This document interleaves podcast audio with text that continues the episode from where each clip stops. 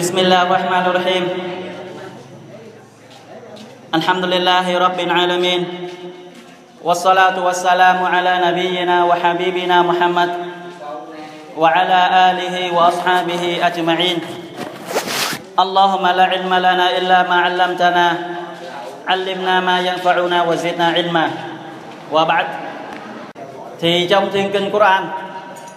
Allah subhanahu wa ta'ala đã ra lệnh chúng ta ra lệnh những người Muslimin những người tôn thờ Allah subhanahu wa ta'ala واعبدوا الله ولا تشركوا به شيئا وبالوالدين إحسانا وبذي القربى واليتامى والمساكين والجار ذي القربى والجار الجنب trước tiên là Allah Taala ra lệnh hãy tôn thờ ngài duy nhất không được phép tổ hợp ngài với bất cứ ai và đâu đó ra lệnh cho mọi người phải ăn ở đàng hoàng tử tế với cha mẹ của mình. Và kế tiếp, đã ra lệnh cho chúng ta hãy cư xử tử tế và đàng hoàng đối với người thân thuộc của mình, bà con dòng họ của mình và những người lỡ đường. Và trong đó là những người là sơ về hàng xóm láng giềng của mình. Thì trong cái phần hôm nay sẽ nói về cái chủ đề láng giềng vậy những người láng giềng ở bên cạnh nhà chúng ta đó, họ như thế nào đối với chúng ta? Và chúng ta có nhiệm vụ như thế nào đối với họ? Thì đối với đối với cái lệnh mà Allah Subhanahu wa Taala ra lệnh trong Quran về láng giềng thì Allah Taala sau khi ngài ra lệnh cư xử tử tế với người thân thì ngài phán tiếp wal jari dhil qurba wal jari al junub. Và những người thân láng giềng thuộc dòng họ với các ngươi và những người thân láng giềng, không phải dòng họ các ngươi. Vậy bây giờ ai là người láng giềng của chúng ta? Ai là người láng giềng của chúng ta? Láng giềng của chúng ta giống như này Sallallahu Alaihi salam nói là những người gần nhà của các ngươi 40 ngôi nhà. Những người nào gần ngôi nhà của chúng ta 40 ngôi nhà thì người đó là người láng giềng của ta. Ở trước nhà của chúng ta 40 căn nhà, sau lưng nhà chúng ta 40 căn nhà, bên tay phải ngôi nhà chúng ta 40 căn nhà và những người bên tay trái chúng ta 40 căn nhà, thì xung quanh chu vi là 160 ngôi nhà. Xung quanh chúng ta, đó là người láng giềng của chúng ta. Bắt buộc chúng ta phải cư xử đối, đàng hoàng đối với họ. Đó là lệnh của Allah subhanahu wa ta'ala, chứ không phải là lệnh của Nabi nữa. Mà lệnh của Allah subhanahu wa ta'ala trong thiên kinh Quran. Còn về hadith, còn về hadith, Nabi sallallahu alaihi wasallam nói như thế này. Do bà Aisha ba ta thuộc lại. Nabi sallallahu alaihi wasallam nói, ma ya, ma zala yusini Jibril bin Jari hatta dhanantu annahu sayuwarithu. Sayuwarithuhu. Hadith của Bukhari gọi lại Nabi sallallahu nói, Jibril Jibril, đã khuyên ta rất là nhiều lần và đã bảo ta rất là nhiều lần kêu ta cư xử đàng hoàng tử tế dưới người láng giềng. Mà không phải nói một lần, mà nói rất là nhiều lần đến nỗi Nabi sallallahu alaihi wasallam cứ tưởng rằng cái người láng giềng đó sẽ hưởng được cái tài sản thừa kế. Tại cái lời khuyên không phải là một lần mà rất là nhiều lần, tại do vấn đề rất là quan trọng. Nên Nabi cứ tưởng rằng cái người láng giềng sẽ hưởng thừa kế, nhưng không không hưởng thừa kế. Tại vì vấn đề rất là quan trọng nên Jibril khuyên rất là nhiều lần, phải cư xử đàng hoàng, tử tế với người láng giềng chúng ta, đặc biệt là những người xung quanh nhà chúng ta, gần nhà chúng ta, đặc biệt là những người đó. Dạ, và về một cái hadith khác. Do Abu Shurih ông ta kể, Nabi Sallallahu Alaihi Wasallam nói, Wallahi la yu'min.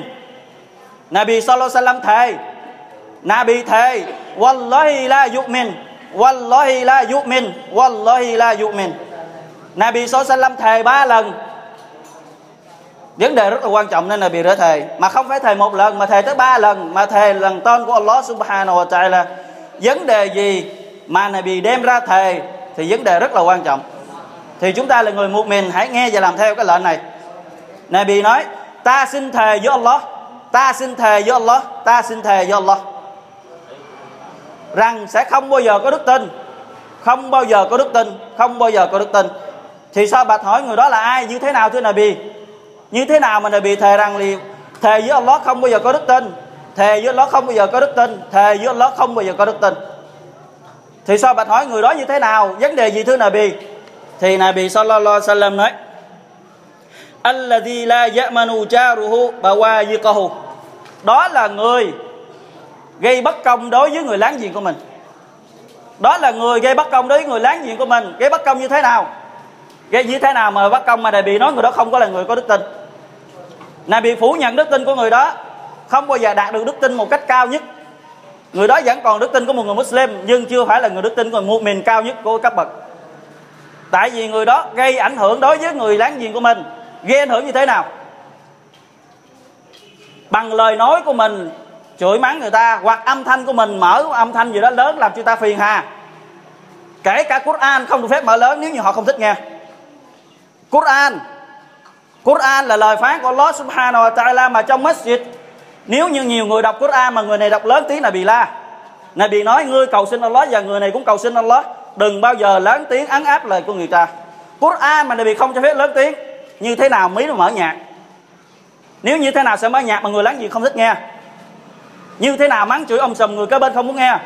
Sẽ như thế nào một cái cái một cái âm thanh gì đó, hay là một cái điều gì đó nó hôi hám mà người âm người gì kế bên gì phiền hà?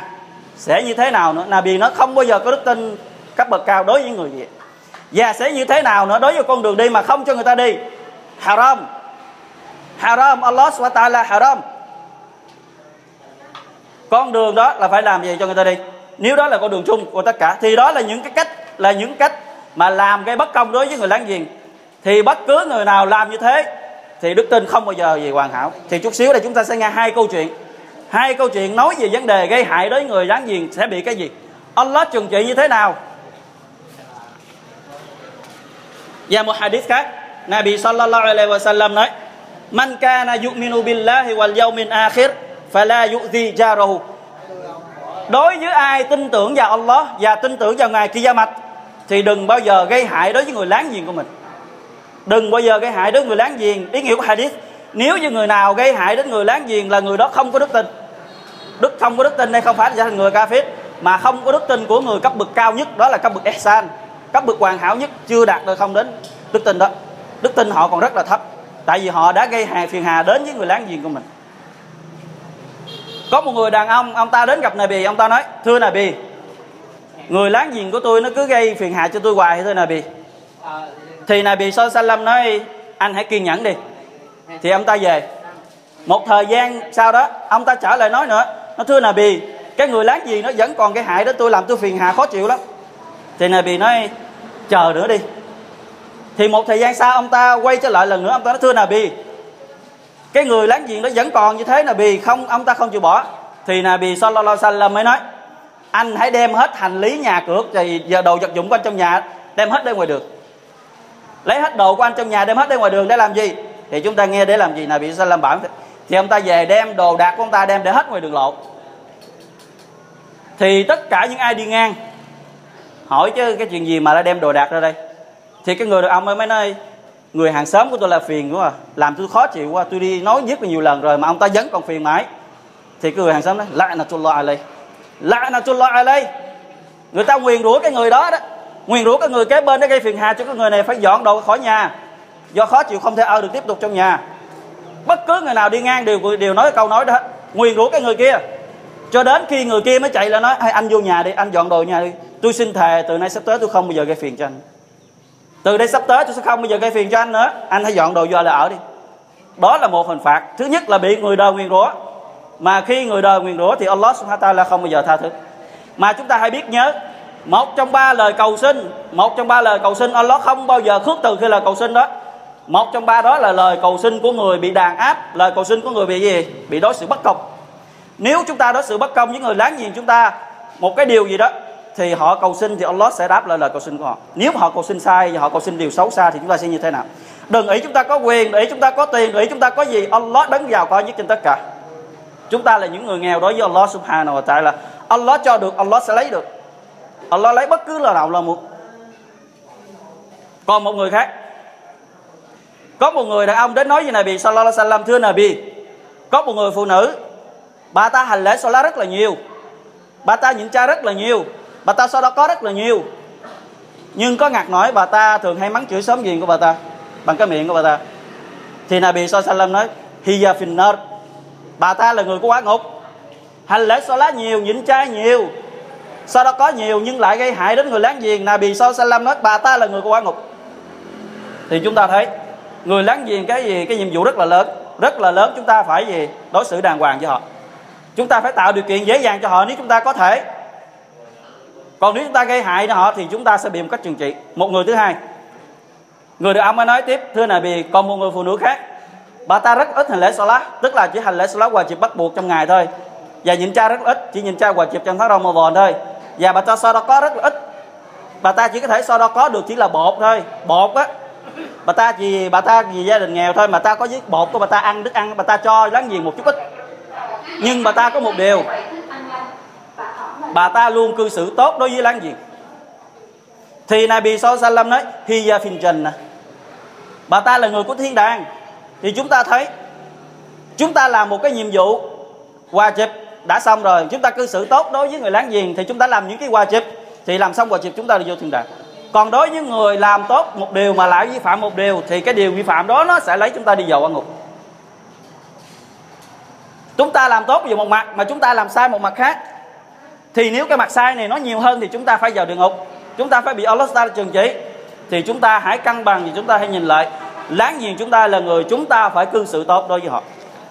Đó là lệnh, đó là lời Allah subhanahu wa ta'ala phán trong thiên kinh Quran. Và Nabi sallallahu alaihi wasallam nói thế. Thì có một điều. Chúng ta thường là ở chung có một đường đi. Nếu cái đường đi đó là cái đường đi chung, nếu cái đường đó là đường đi chung mà những người xung quanh không có đường nào đi, chỉ có một con đường đó, thì hòa chích cái chủ nhà phải cho con đường người ta đi, nếu không là haram. Theo luật Islam là như vậy. Haram. Không được phép là gì cấm cản người ta đi trên con đường đó. Nếu không có con đường nào đi khác ngoài con đường đó lại đi. Cho dù tiền của mình hay là cái gì của mình qua chụp phải mở cho người ta đi, khi mình làm theo Allah cho ân phước, Allah cho ba là còn nếu như cấm cả không cho đi thì chúng ta nghe được rồi cái hadith và Quran Allah Sala nói như là trong cái hadith chiều nghe như này. Thì wallahu alam wa sallallahu alaihi wa sallam Muhammad.